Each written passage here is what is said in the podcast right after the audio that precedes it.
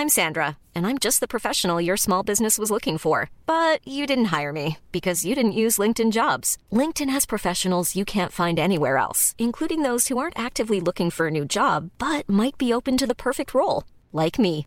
In a given month, over 70% of LinkedIn users don't visit other leading job sites. So if you're not looking on LinkedIn, you'll miss out on great candidates like Sandra. Start hiring professionals like a professional. Post your free job on linkedin.com/people today. Bienvenidas a Ellas Ahora. Un podcast para conocer historias de mujeres auténticas que están abriendo caminos y rompiendo paradigmas en temas de cultura, deporte, impacto social y negocios. Y al ser ellas mismas nos están inspirando a crear y actuar. Yo soy Diana Orozco Y yo, Andrea Rioseco. Esto es Ellas Ahora. Indira Kempis Martínez nació en Cuautla, Morelos en 1982. Ella es urbanista, experta en la formación de consejos ciudadanos y en el empoderamiento de actores locales.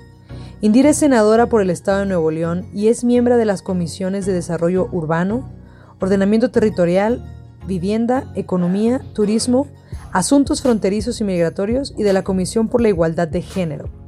A continuación, nuestra plática con esta gran mujer progresista que no le tiene miedo al poder. Al contrario, lo ve como una herramienta para mejorar la calidad de vida de los ciudadanos.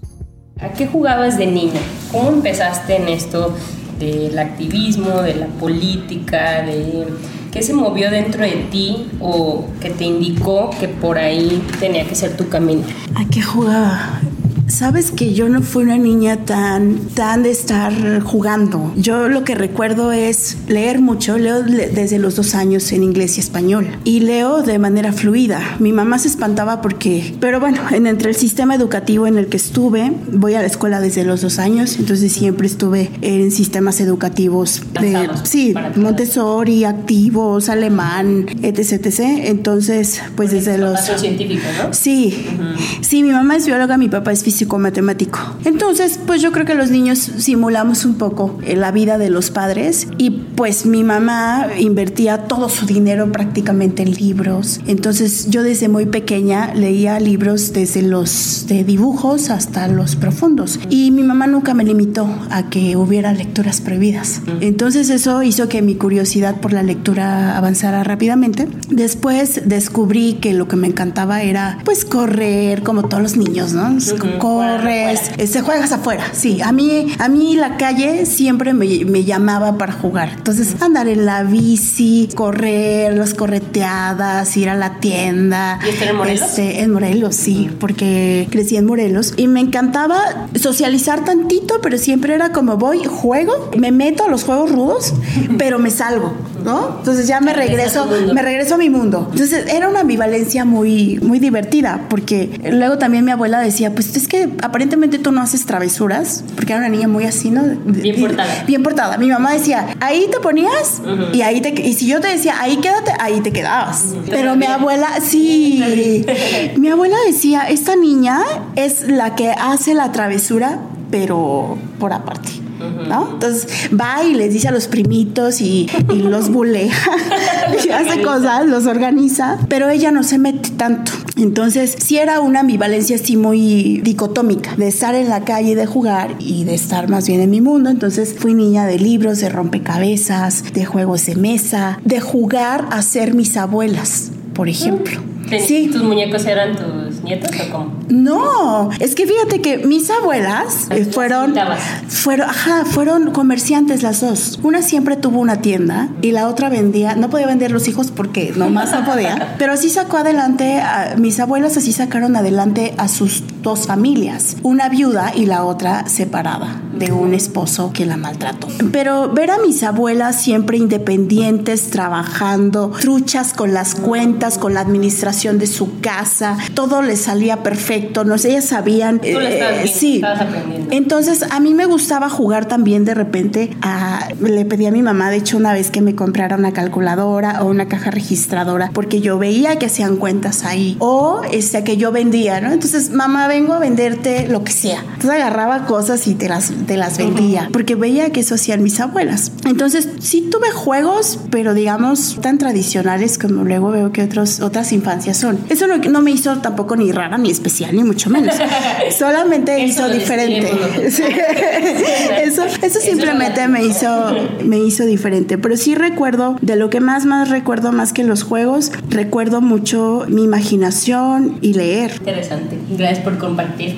Oye, y pues un poquito regresándonos ahora, o sea, todo eso que nos dijiste, siento que entiendo por qué ahora eres quién eres, ¿no? Y tus abuelas han de estar muy orgullosas de ti. Porque... Uh, pues sí, la que vive, la que vive, sí. Sí, sí. sientes, ¿no? Sientes que eres como... Claro, mi abuela, la, la, que fue viuda diabética, además por más de 40 años, no murió de diabetes, murió de las secuelas y las consecuencias de sobrevivir a eso, pero es todo un caso clínico. Ella se cuidaba muchísimo en el aspecto, siempre me decía y me daba consejos de belleza, porque además fue reina de belleza. Wow. Sí, ¿ves cómo? Cómo todo, todo, todo mezclado. mezclado. Pero ella era muy de integridad física, del cuidado personal, cuidado mente, cuerpo, espíritu. ¿No? Bien sí. Hecha, en todos los. Sí, mi, mi, abuela materna tiene una historia de fortaleza, de mucha interés espiritual y mucha interés eh, respecto a, a, sobrevivir a su propia enfermedad, que eso para las mujeres representaba además en su momento un reto importante ante los pocos avances científicos, ante el poco acceso a la salud pública que eso también, pues vengo de familias eh, que vivieron la pobreza y que con el esfuerzo de mis abuelas salieron adelante. Pero yo sí vi, ahora hablo de mi abuela paterna, por ejemplo, la que vive, Lupita. Sí vi es casa de cartón con piso de tierra y ver cómo mi abuela con su trabajo y después el trabajo de sus hijos e hijas, pues fue avanzando en la vida y creando oportunidades para ella y para las que no tuvieron o no tuvieron sus, sus hijos cuando eran más pequeños. Para nosotras, bueno, yo tengo una abuela con historia similar, se me hace impresionante porque ves la sociedad en ese entonces y ves como el esfuerzo que tuvieron que hacer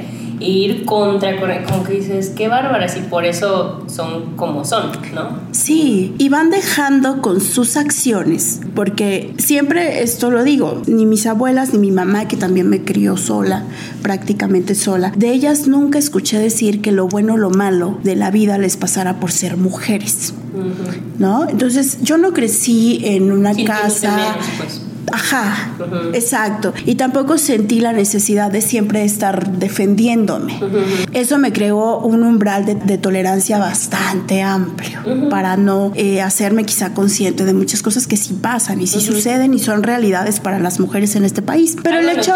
¿no? También está bien. Pero el hecho de verlas ellas en su vida, ser unas guerreras, aguantar muchos prejuicios, porque imagínate una viuda y la otra separada, en aquel momento era como y sola, ¿y qué va a pasar? Y tus hijos, y era muy mal visto. Y, y ver cómo ellas aguantaron estoicamente una cultura que iba en contracorriente de eso. A mí me hizo pues súper fuerte, la verdad, ver a mi madre también que este, siempre curiosa, siempre investigando, eh, nunca en el drama Claro. de su propia adversidad y luchando por lo que ella creía que en su momento era importante, que era su educación. A mí me tocó que mi mamá estudiara y trabajara, por ejemplo.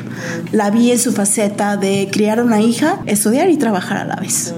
Y eso también me hizo tener un marco de referencia de, ay, pues en este país, así como es, hay que abrirse el camino de las oportunidades, hay que tener esa interesa emocional, espiritual, mental para poder enfrentarlas y todo se puede transformar. Nada es escrito en piedra. Y, y, todo puede cambiar y tú decides en gran medida qué es lo que quieres cambiar y cómo lo puedes cambiar. Qué padre. Yo creo que con esto que me está compartiendo es la actitud con la que te presentas, me imagino, ¿no? A tu trabajo diario. Um, de hecho, quería preguntarte, obviamente eres muy joven, aparte eres mujer, aunque hablamos que no era un, un tema eh, para ti, pero me imagino que si has enfrentado algún tipo de discriminación o te has sentido o te han tratado de intimidar a lo mejor en tu puesto. ¿Cómo le haces para manejar esto y qué consejos nos das para aquellas personas que no trabajamos aquí, pero que sí hemos tenido este tipo de experiencias que a todos nos pasa, ¿no? Mira, para mí esta es mi primera vez en la política. Tengo 10 años de trayectoria desde el emprendimiento social, la sociedad civil y el activismo. Y la educación, porque también soy maestra universitaria. Te voy a ser muy franca, yo también estoy sorprendida. Y cuando te hablo de que antes yo tenía un umbral de tolerancia amplio, ahora el umbral se ha hecho cada vez menor. Porque entonces sí me doy cuenta que las mujeres sí somos percibidas menos talentosas que los hombres en la política. Si somos percibidas como aquellas que llegan a estos puestos porque te acuestas con alguien, porque te pagan por eso, o porque, tienes que rellenar la cuota, O porque eres una cuota y no puedes ser más que eso. Y entonces, ¿qué pasa? Que la opinión pública o la opinión publicada se fija, y eso me doy cuenta, ¿eh? A nosotros las mujeres nos critican. Que si venimos en tenis, que si usamos falda, que si le dijimos no sé, no sé en qué tono, no sé quién, que si estamos gordas, que si estamos flacas. Y no se fijan en nuestro trabajo legislativo o en nuestro trabajo político. Porque un hombre no lo escrutinamos. Claro. y las negociaciones porque una cosa es llegar a ocupar un puesto público, otra cosa es hacer política y otra es tener poder. Son muy pocas las mujeres que viven la política. No solamente hacen política, no solamente ocupan el, el cargo, sino además tienen poder. Que esa es una frase prohibida para nosotras en este país. ¿Ah? Entonces, ¿por qué entraste a la política? Ay, porque yo quiero ayudar a los niños pobres porque yo quiero ayudar y colaborar y hacer. Lo primero que yo me rompí, yo Indira, me rompí en la cabeza fue eso. Dije, no, yo no quiero entrar a la política para ayudar a nadie. Yo quiero transformar el país y quiero tener poder. ¡Ay! Y eso es casi, casi como decir, quiero tener sexo hace... sí, sí, este, sí, o, quiero tener un orgasmo. ¿Cuántas de las mujeres en este país, y las estadísticas no mienten, no tienen ni siquiera orgasmos? Ahora, pasarlo al poder, a querer tener poder público, no, bueno, es como inaudito. es un lenguaje que no se nos educa en decir, quiero ser poderosa, ¿no? Es como visto como algo malo. Ajá. Entonces nosotras mismas decimos, no, no, no, no, no, yo quiero estar ahí, pues. Como estrategia también de no incomodar, ¿no? Es así como te veo. Claro. Te he visto en las sesiones que te dicen algo y tú o sea, como que como estrategias para quitarte voz o algo y tú así como, a ver, enfocamos, venimos a trabajar, es como estoy hablando, es como no voy a meter en tus pleitos infantiles. Claro. ¿No? Estamos Claro, porque además para mí, y lo veo, es un mecanismo de defensa de yo sí quiero que vean mi trabajo legislativo, yo sí quiero que se fijen en mi trabajo político y quiero que me vean como una mujer que tiene poder y que sabe usar el poder para lo que debe ser, que en este caso es para transformar el país, para servir a la patria, para sumar las causas que considero son justas y que no es nuevo para mí, lo vengo trabajando desde la calle desde hace 10 años. Eso te iba a decir, la gente que te dice, eres muy joven ¿qué les dices? O sea, eres muy joven, no tienes experiencia. Sí, esa es la segunda, ¿no? Ser mujer es como un capítulo. Luego, ser joven. No, bueno, la experiencia obviamente es muy importante. Yo no la devalúo. Al contrario, creo que, al menos aquí, por ejemplo, Patricia Mercado, Emilio Álvarez y Casa, hay gente que me ha enseñado a cómo sobrellevar este barco. Y ahí es cuando uno dice, wow, algún día yo tendré esa experiencia y podré compartir esa experiencia y ser generosa con compartirlo. Y ahorita qué hago? Abrirme camino para entender que me puedo equivocar, para entender que estoy en la posición de más bien al contrario, traer esta frescura y estas nuevas agendas de cómo se mueve el mundo hacia el futuro. Por eso uno de mis grandes visiones en este espacio es leyes no solo para arreglar el pasado, sino para anticiparnos al futuro. ¿Qué es lo que dices? Hay mucha gente con experiencia, pero ¿qué es lo tuyo? La frescura, que sí tienes experiencia, pero la frescura, esa juventud, esa energía. Porque dices, ¿por qué tenemos que hacer las cosas como siempre se están haciendo? Si no está funcionando. Entonces traes el otro ángulo, ¿no? De algo diferente. Y nuevas causas, porque los tiempos han cambiado. Ya no es 1970. Entonces, hoy sí necesitamos voces que vean y direccionen los esfuerzos hacia allá. Que además el tiempo no es lineal, ¿no? Para mí es una red y una maraña de muchos momentos históricos a la vez, pero si realmente queremos abrirle la puerta a esas agendas, a esos nuevos actores, actrices que deben de estar aquí, pues alguien tiene que poner en la altura del debate. Y mira, justo eso, ¿cómo desarrollaste tú, digo, con esto que nos compartiste tu infancia y educación? pero hay esa cosa interior que a veces que nos da miedo y como tú ahorita con tanta confianza dices, yo quiero poder, yo quiero ser líder, ¿cómo desarrollaste esa actitud o la desarrollas? Porque también es un músculo, ¿no? Lo diario lo tienes que practicar. Claro, mira, principalmente porque mi historia de vida ha sido también de sucesos adversos. Yo siempre digo, pues yo crecí en una vecindad, por ejemplo, en una vecindad en la pobreza, viendo no solamente mi contexto, sino el de los otros y el de las otras.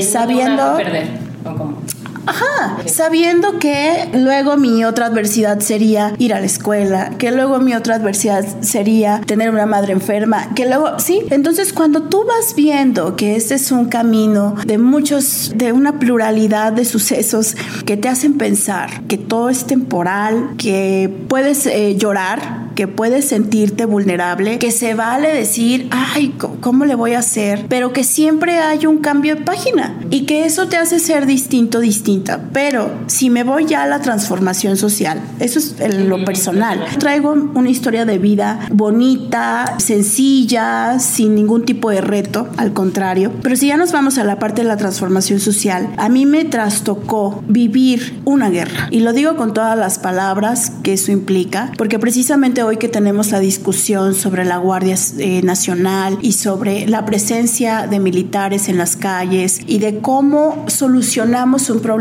tan lacerante como es la seguridad, a mí me tocó vivirlo ser protagonista. A mí no me lo contaron, no fui testigo, yo lo viví. Y entonces cuando tú vives y ves el riesgo latente por hacer cambios importantes en el país, tú lo has dicho muy bien, lo demás no es que sea pan comido, pero ya no tienes nada que perder.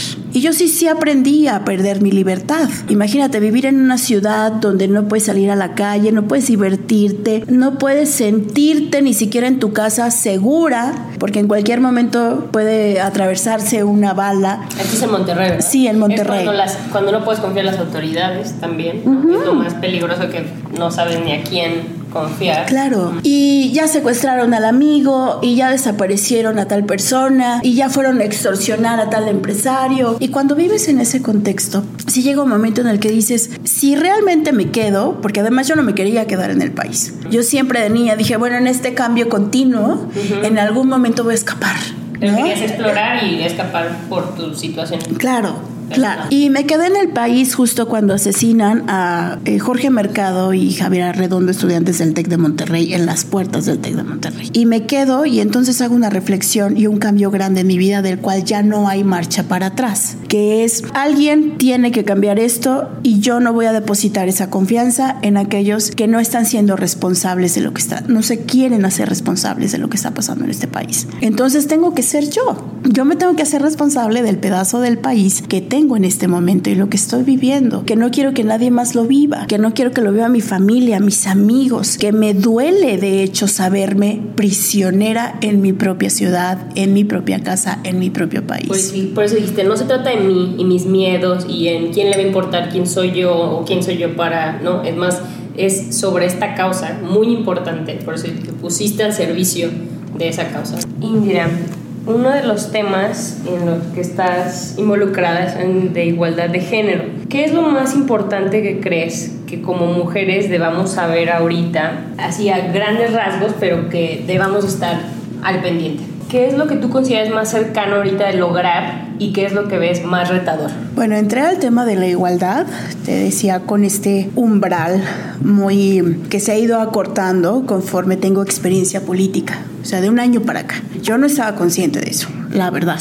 Y la política me enseñó que efectivamente hay grupos de mujeres que no solamente se sienten vulnerables, sino que lo son. No solamente se perciben violentadas, sino que lo son y me incluyo ahora en la parte de violencia política. Entonces eso hizo que cuando llegara al Senado dije, bueno, una de las comisiones, aunque no soy la persona más versada ni tengo el mayor conocimiento, quiero estar ahí, quiero estar en la Comisión de, de Igualdad de Género para hombres y mujeres, porque creo que en este momento de crisis política y sobre todo de tantos retos que tenemos en la agenda para las mujeres, es muy importante que todas las voces estén incluidas. Entonces, creo también que soy producto, ahora lo entiendo así también, soy producto de una generación de mujeres que lucharon por la paridad. Es parte de que yo esté aquí, este 50-50, que hace que haya una puerta abierta para que nosotras podamos por lo menos competir y por supuesto llegar. Entonces eso me compromete todavía más porque de por sí hablamos de los estigmas que hay sobre las mujeres políticas. Bueno, pues ahora la factura la vamos a cobrar en seis años para saber si realmente un Senado paritario hace la diferencia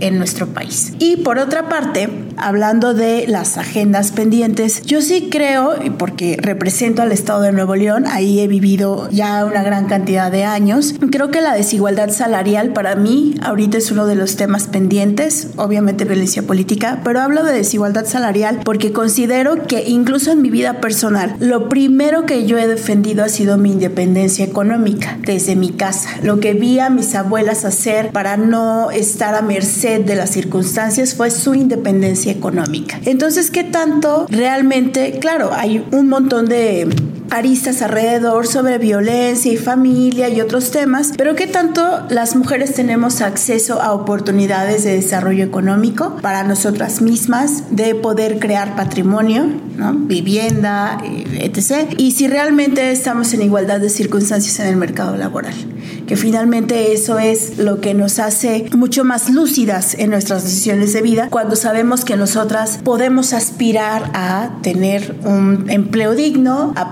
llevar comida, este techo y otros menesteres a las casas y que simplemente en el desarrollo profesional somos iguales a los hombres. Entonces, para mí, dentro de la agenda de igualdad de género, la desigualdad salarial y las oportunidades de desarrollo económico son sumamente importantes. Y en general, ¿cómo dirías tú que podemos estar más involucradas e involucrados? Porque vemos también mucha apatía ¿no? en los jóvenes. Eh, a veces nos sentimos impotentes o no digamos jóvenes en general, a veces criticamos las marchas, algún tema activista, a veces lo vemos como, como que no va a rendir frutos o ¿cómo nos recomiendas combatir esta apatía y sentirnos que tenemos voz y confiar en los líderes que nos representan, porque también eso hay una amplia falta de confianza, ¿no? Y de, pues por la falta de transparencia y todo esto que a veces lo sentimos muy lejos, ¿no? Entonces, ¿cómo podemos ser mejores ciudadanos? Lo primero, he leído que tú también pones la responsabilidad en los ciudadanos, ¿no? En tus blogs he visto que escribes mucho de, es fácil decir, ah, pues ya votamos o ya esto, pero es algo continuo, ¿no? Entonces tú también pones la responsabilidad en nosotros. Claro, porque no debe, debería haber una separación. Ciudadanos, ciudadanas somos todos. Todos y todas vivimos en este país. Todos deberíamos de compartir la responsabilidad de esos cambios y no estar a la tradición y usanza de cómo nos enseñaron que se gobierna. El monopolio del poder, los cotos de poder en la política y en, en la administración pública han hecho que pensemos que es normal que alguien solucione algo, que es normal tener y depositar toda la confianza ciega y hasta la fe en una sola persona que lo salva todo. Y nos enseñaron así porque le convenía al monopolio del poder. Pero nosotros que somos una nueva generación, que vemos cómo este mundo está cambiando, que tenemos este halo de desconfianza, lo dices muy bien, yo también antes de meterme a la política, pues igual que todo mundo. Esto es para gente que no tiene talento, para gente que le roba al país, para gente que se aprovecha del poder y no para gente talentosa, con intención de cambiar las cosas, productiva. Y cuando me di cuenta que yo también estaba cayendo en esa especie de conformidad de sí hago, porque la verdad, como activista, como emprendedora social, he hecho muchísimas cosas, pero me quedo corta porque no tengo poder público. Hey, it's Paige DeSorbo from Giggly Squad. High quality fashion without the price tag. Say hello to Quince. I'm snagging high-end essentials like cozy cashmere sweaters, sleek leather jackets, fine jewelry, and so much more. With Quince being 50 to 80% less than similar brands. And they partner with factories that prioritize safe, ethical, and responsible manufacturing. I love that. Luxury quality within reach. Go to quince.com slash style to get free shipping and 365-day returns on your next order. quince.com slash style. No puedo incidir más allá. Entonces, primero yo desatoré en mi paradigma que hacer algo por la comunidad era nada más exclusiva de los monjes, los sacerdotes, las monjas o la gente que se dedica a hacer obras de bien social. Y dije, no, esto es mío también. Y apropiarme y ser corresponsable de, lo mío. Pero aparte, tener coraje cívico. Esa fue mi primera semilla. Y le llamo coraje cívico porque la participación en México no nace de la anticipación, nace de la reacción, nace del enojo, de estar bravo, de sentir que estás impotente y frustrado ante tantas injusticias y, y malas planificaciones que tenemos en el país y tantos robos. Ayer decía Carlos Payán una frase preciosa que me encantó. Decía mi patria tan deshilachada. Y cuando tú escuchas esa palabra deshilachado es algo que, ¿cómo lo vuelves a unir si está tan, no, tan, tan sublimemente, desastrosamente deshilachado, tirado? ¿Cómo lo vuelves a unir? ¿Cómo vuelves a unir esos pedazos rotos? Entonces, esa parte del coraje cívico fue una semilla para decir, soy corresponsable, no puedo quedarme pensando en que otros, otras, porque son buenos, además la etiqueta, ¿no? Maniqueísta, porque son buenos lo tienen que hacer, sino yo también puedo, y es más, puedo incidir hasta en una nueva economía, ¿por qué no? Puedo hacerlo totalmente rentable, porque no soy Madre Teresa de Calcuta tampoco. Pero por otra parte también decir, el mundo lo que necesita es gente que asuma esa carga de responsabilidad, porque termina siendo también una carga, que la comparta, que extienda redes, que haga visibles las agendas y que tome decisiones. Entonces yo venía de hacer redes, de incidir, ser agenda, pero no estaba tomando decisiones que impactan más allá de mis círculos cercanos. Y es ahí donde digo, me voy a meter en aquello que dicen que no es para nosotros, que no es para nosotras las mujeres, que es la política. Y sí, efectivamente, la política en México en este momento sigue siendo cruel, crítica, de unos cuantos, sucia, de bajo nivel de conciencia, pero alguien tiene que hacer algo. Y cuando tú le pones ese nombre y apellido y es el tuyo, entonces dices, bueno, estoy aquí como los bomberos. Los bomberos en cualquier momento pueden morir en el fuego y tienen que meterse al fuego para poder hacer su trabajo. O un policía tiene que a veces usar las armas y a veces no. O una enfermera se puede contagiar de una enfermedad venérea con solo tener una aguja contaminada en sus manos. O un médico, por ejemplo. Entonces, esto es una profesión más con riesgos que necesita de habilidades, pero si nosotros, nosotras no somos capaces de entender que en este México cambiante podemos tomar decisiones, porque así como dice el artículo 39, el poder reside en el pueblo y todos, todas somos pueblo, entonces seguimos dejando que las decisiones de la vida pública estén en aquellos, aquellas a quienes les conviene que pensemos que no es para nosotros, ¿no? No es para la gente que quiera transformar al país, que tenga iniciativa, que esté preparada, que sea talentosa. Y vamos haciendo nuestra propia segregación en donde nosotros mismos cerramos la puerta esa puerta debería estar abierta. Entonces, yo sí creo que en este momento el liderazgo de la juventud, de las juventudes, tiene que ir en no conformarnos con lo que ahorita nos pesa. Si nos conformamos, vamos a hacer lo mismo que hicieron los, nuestros papás. Y lo que tenemos que hacer es avanzar, y más en una sociedad que tiene tantos retos en todos los temas, pues para que la corresponsabilidad sea más bien compartida. Y a nuestra manera, ¿no? Sí, claro. Hay muchísimos movimientos diferentes, independientes. Que la diversidad existe, que no tenemos la verdad absoluta, que no tenemos el control absoluto, pero que en el momento en que tú decides ser ese mexicano, esa mexicana, que cambia con lo que haga la realidad o las realidades de un país, en ese momento pues, ya están cambiando las cosas, ¿no? No es como que hacer la, la gran, gran, gran proeza. Se convierten en grandes proezas en mundos subalternos como estos, pero en realidad todos, todas podemos, sin necesidad incluso de ser activistas, ¿no?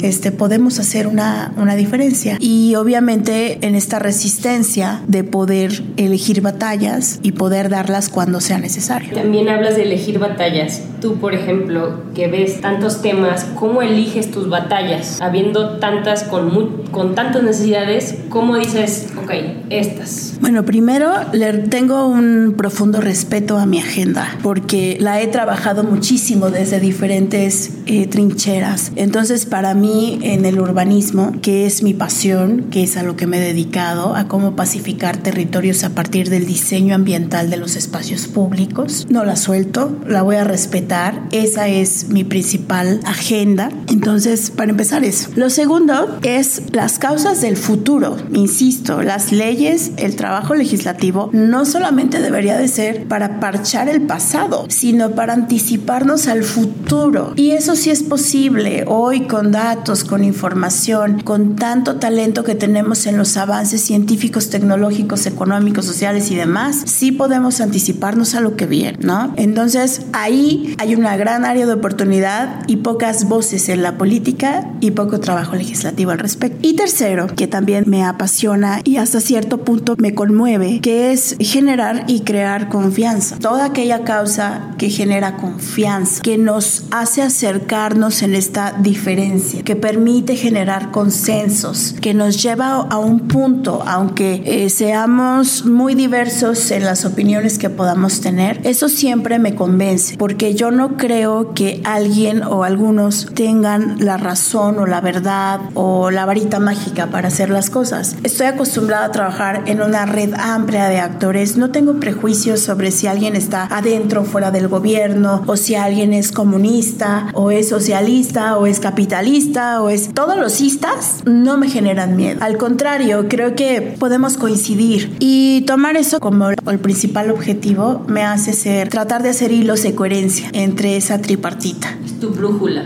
Sí, y sí. en temas ya así, porque estás en, el, en economía, igualdad de género, desarrollo urbano, ¿no? ambiental, en esos temas son parte de tu agenda, entonces, Sí. entonces eso es lo que ya lo decidiste y dices, Sí, de hecho prioricé mi actividad en las comisiones. Yo siempre pienso que, como decía Albert Einstein, todos somos ignorantes de algo y de muchas cosas, de hecho. Pero en donde más tengo experiencia, tanto teórica como en la práctica, ahí quiero vaciar y ahí quiero integrar y conectar. Entonces no elegí las comisiones nada más por vender espejitos, sino porque ahí puedo aportar. Entonces tengo mi versión económica por el emprendimiento, desarrollo urbano y vivienda por el urbanismo, igualdad de género por la experiencia personal, que eso sí es me lo tomé muy personal, asuntos fronterizos y migración, que se me hace una de las de los grandes temas de futuro en la planeación urbana, en las políticas públicas, en las políticas públicas internacionales, en derechos humanos y un montón, incluso también en la parte económica. Y el mundo va para allá, para desplazamientos más cortos y más acelerados. Ahorita están creando problemas, pero estoy segura de que vamos a encontrar de oportunidad para que eso sea una ventaja. Y lo último es turismo, porque yo sí considero que este país, además de que se debe mover energías limpias, que debemos de dejar de depender del petróleo, el siguiente lugar en nuestros ingresos viene del turismo. Entonces estamos dejando un área también de oportunidad muy grande a Céfala cuando no planeamos nuestros pueblos, nuestras ciudades, cuando no conservamos nuestra historia, cuando no le damos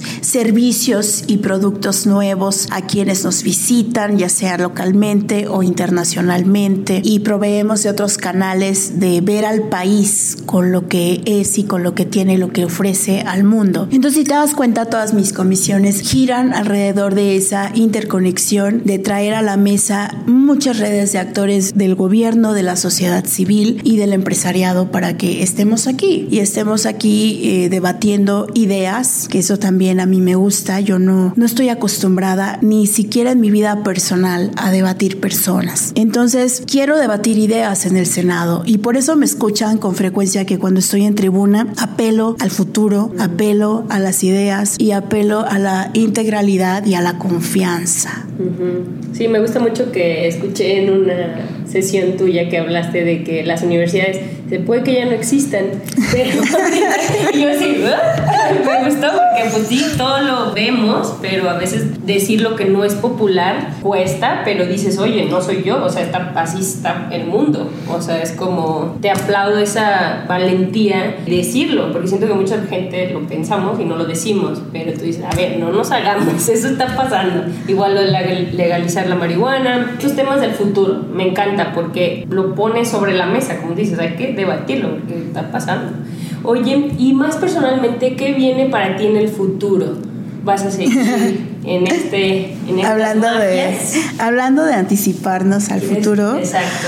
esa es una pregunta que me hago con frecuencia porque uno tiene que hacer camino al andar y el camino el objetivo a donde quieres llegar siempre tiene que ser claro. Yo hay días hace un rato alguien te echó que vino de Monterrey hablando de temas de futuro por ejemplo la diversidad sexual es un tema de futuro. Y hay hay momentos en los que yo sí digo este es un día en los que yo quisiera regresar a mi casa a mi trabajo, a mi calle, ¿no? Porque yo normalmente trabajo en la calle, diseñando y haciendo espacios. Que quiero volver a mi vida, en donde no tienes por qué desconfiar tanto, en donde no llega esta información de incertidumbre, en donde puedes tener un remanso de paz un poco más cercano porque no estás con la bomba en las manos de muchos temas críticos para el país. Pero normalmente yo siempre, mira, en la oficina, para quienes no, no bueno, de hecho no nos van a ver, pero les voy a escribir en esta oficina, que es su oficina, la 22, en el quinto piso del Senado. En la sala hay un águila que me regaló mi amigo Emilio Cárdenas Montfort, que es un amigo muy, muy, muy cercano, que lo estimo muchísimo, lo quiero muchísimo, porque lo que nos une, y siempre lo hemos dicho, es el amor a México.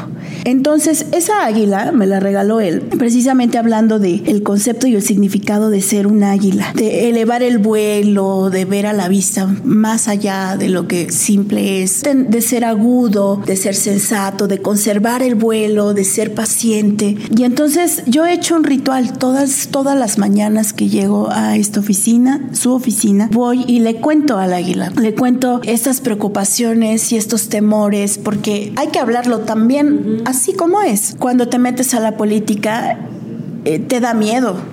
Muchas cosas. Un lado vulnerable, ¿no? Claro. Y mostrarlo en todos los sentidos. Y en este mundo tan radicalizado también es enfrentarte al encono y a cobrar facturas, o más bien a pagar facturas que tú no debes que tú no debes en ningún sentido. Cuando hay personas que, que, en la tribuna dicen, ustedes que antes estuvieron y que son corruptos, ay, ese saco no me queda, a mí no me queda, pónganselo a alguien más, pero a mí no me queda. Y no porque sea mi primera vez, sino porque me he conducido con decencia desde toda mi vida para ser lo que soy. Entonces, como diría mi amigo Sergio Fajardo, exalcalde de Medellín, Colombia, el poder de la decencia sí tiene que ver en un compromiso muy grande sobre lo que estás haciendo. Y ese compromiso ciudadano, cada vez que yo estoy ahí frente al águila, que no es casualidad que sea un águila real, y que tiene mi nombre además porque Emilio me hizo ese regalo y tuvo a Tino ponerle mi nombre. Entonces me recuerda que este camino que se hace al andar tiene que ser al día, aquí y ahora, con paciencia, y que si en algún momento yo voy a aspirar a un otro cargo público, debo de hacerlo muy consciente de todo lo que eso implica. Nunca voy a decidir sin estar consciente de eso, sin asumir mi responsabilidad.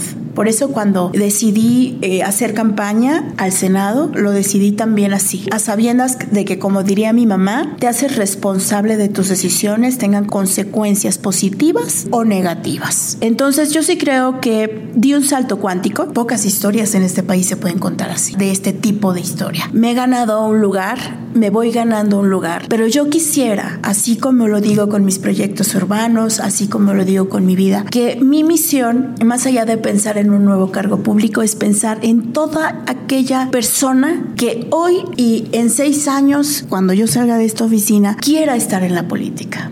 Y ese va a ser mi legado, que más mujeres, que más jóvenes, que más ciudadanas, ciudadanos comprometidos quieran estar, porque entonces, aunque yo decida en el futuro ser gobernadora o ser presidente de la República, por eso yo lo digo sin miedo, ¿no? Porque sí queremos el poder y sí queremos el poder para lo que es, que no sea una carrera personal, porque si no entonces lo voy a hacer, pero lo voy a hacer con una ciudadanía que no sea ser corresponsable. Y yo no quiero ser gobernadora, ni alcaldesa, ni presidenta, ni cualquier otro cargo público de personas o de una ciudadanía que no se compromete al mismo nivel de que quién gobierna. Entonces, nacimos para semilla y por eso mi gran tarea en este Senado es, si voy a hacer una carrera política, la voy a hacer con esa dignidad. Cito también a mi amigo Agustín Basabe, que me dice siempre no dejar pedazos de dignidad en el camino para que esa carrera política sea decente. Pero, independientemente de mis decisiones, yo sí quiero que haya personas en seis años que así como yo tengan el valor civil de entrar a la política. Y entonces, aunque yo me vaya a mi casa y decida otra cosa, pues estaré muy tranquila porque habrá gente que vaya a ocupar nuevas posiciones. Que tú hiciste tu parte. Exactamente, exactamente, que inspire, que inspire, no que convencía a nadie. Y yo creo que una carrera política cuando inspira, aunque no tengas un cargo público, uno transforma el país desde cualquier lugar. Qué poderoso ese mensaje. Sí, claro, aunque por supuesto, ¿no? Hay, hay niños, hay niñas que hoy les preguntan, ¿sí qué quieres ser? Y, yo todavía me admiro, porque yo no fui una de esas niñas, la verdad. Yo quería hacer otras cosas. Pero qué padre, porque si hubiera habido alguien como tú cuando tú eras niña, a lo mejor habrías dicho, ah, yo quiero ser. Claro, claro. Y me encanta cuando eh, hace un rato, de hecho, antes de venir para acá, sí, me encontré a, un joven que es becario del Senado y me dijo, senadora, me gusta mucho lo que hace y me llama pues la atención. Claro. Entonces, cuando ves que eso sucede, yo digo, ya, ese es mi trabajo. Aparte de la chamba normal, aparte, sí, aparte de muchas cosas, ese es mi trabajo porque yo no soy alguien que vino por su foto ni alguien que vino por su quincena. De hecho, yo gano más fuera de aquí. Y eso también lo digo abiertamente, porque a mí no me deja nada, como dicen tradicionalmente, ¿no? Es que viven de la política. Afortunadamente, yo no vivo de la política. Con mi talento sé trabajar y sé ganarme el dinero de otras formas. Hoy sí vivo de los impuestos de la gente y eso me compromete más, por supuesto, para entregar resultados. Pero esta situación de decir, independientemente del trabajo legislativo, de las carreras políticas, esta oficina 22, con todo el equipo, porque no soy yo sola, no es nada más la senadora, con todo el equipo de trabajo, tiene que ser un semillero de liderazgos colectivos para estar, incidir, estar y tomar decisiones de la vida pública en una manera ética que pueda ver al futuro y que pueda generar mayores saltos cuánticos de la transformación que necesita México. Pues nosotros somos testigos de esa inspiración y de esa apertura, si no, no estaremos aquí. Entonces, muchas gracias.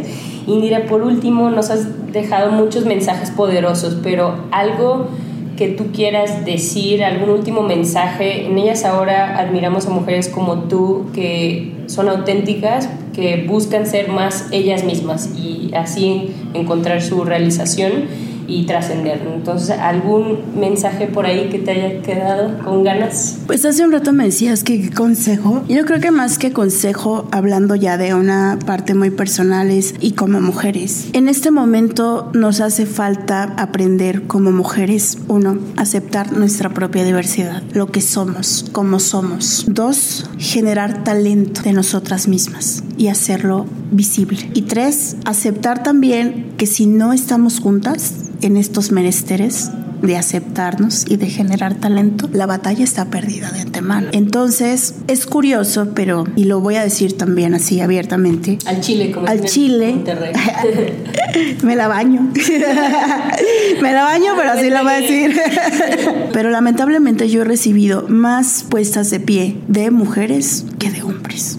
Y eso sí me trastoca porque entonces en ese umbral de tolerancia en donde uno dice, bueno, claro, en esta cultura machista hay que ser menos tolerante al machismo, pero también en esta cultura machista hay mujeres que siguen denostando el papel político de las mujeres. Y yo sí creo que en ese sentido mi experiencia lo que me dice es aprendamos a trabajar juntas desde diferentes sectores, aprendamos a aceptarnos y aprendamos a generar talento sobre nosotras y a vernos como las talentosas que somos.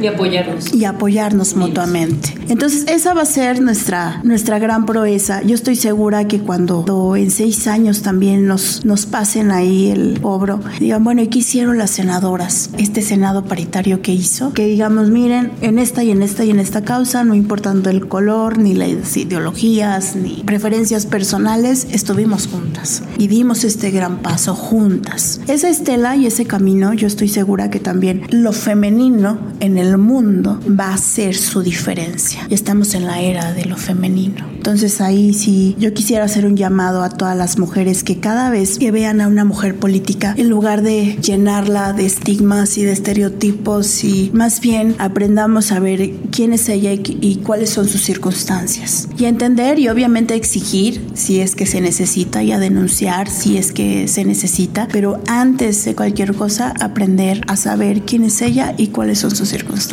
Empatizar. Muchísimas gracias. No, hombre, a ti. A ustedes. Gracias por escuchar Ellas Ahora Ayúdanos a inspirar a más personas descargando nuestros episodios y compartiendo nuestro contenido en tus redes sociales. Ellas Ahora es para ti. Porque ahora es tu momento.